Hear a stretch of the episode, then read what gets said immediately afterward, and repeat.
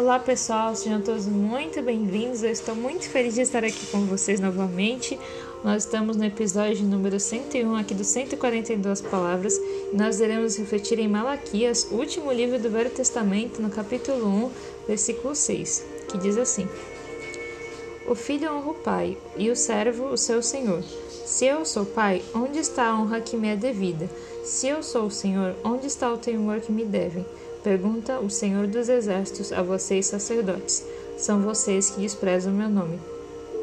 Aqui Deus estava fazendo uma série de advertências aos sacerdotes que tinham um papel essencial é, para o povo e tudo mais.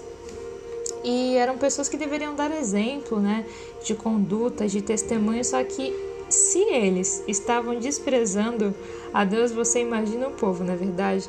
E a reflexão que eu quero trazer para mim, para você, não importa se você é cristão há muito tempo, se você não é, mas está acompanhando a série de mensagens, é a quem você tem honrado.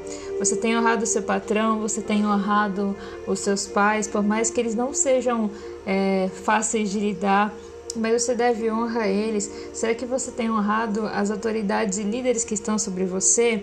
E você que já é cristão, você como podemos dizer assim como um sacerdote, como uma pessoa que tem um papel de transmitir Jesus aonde você vai. Será que você tem realmente transmitido Jesus ou será que o seu testemunho, o seu comportamento tem dito exatamente o contrário do que você disse? Tá bom?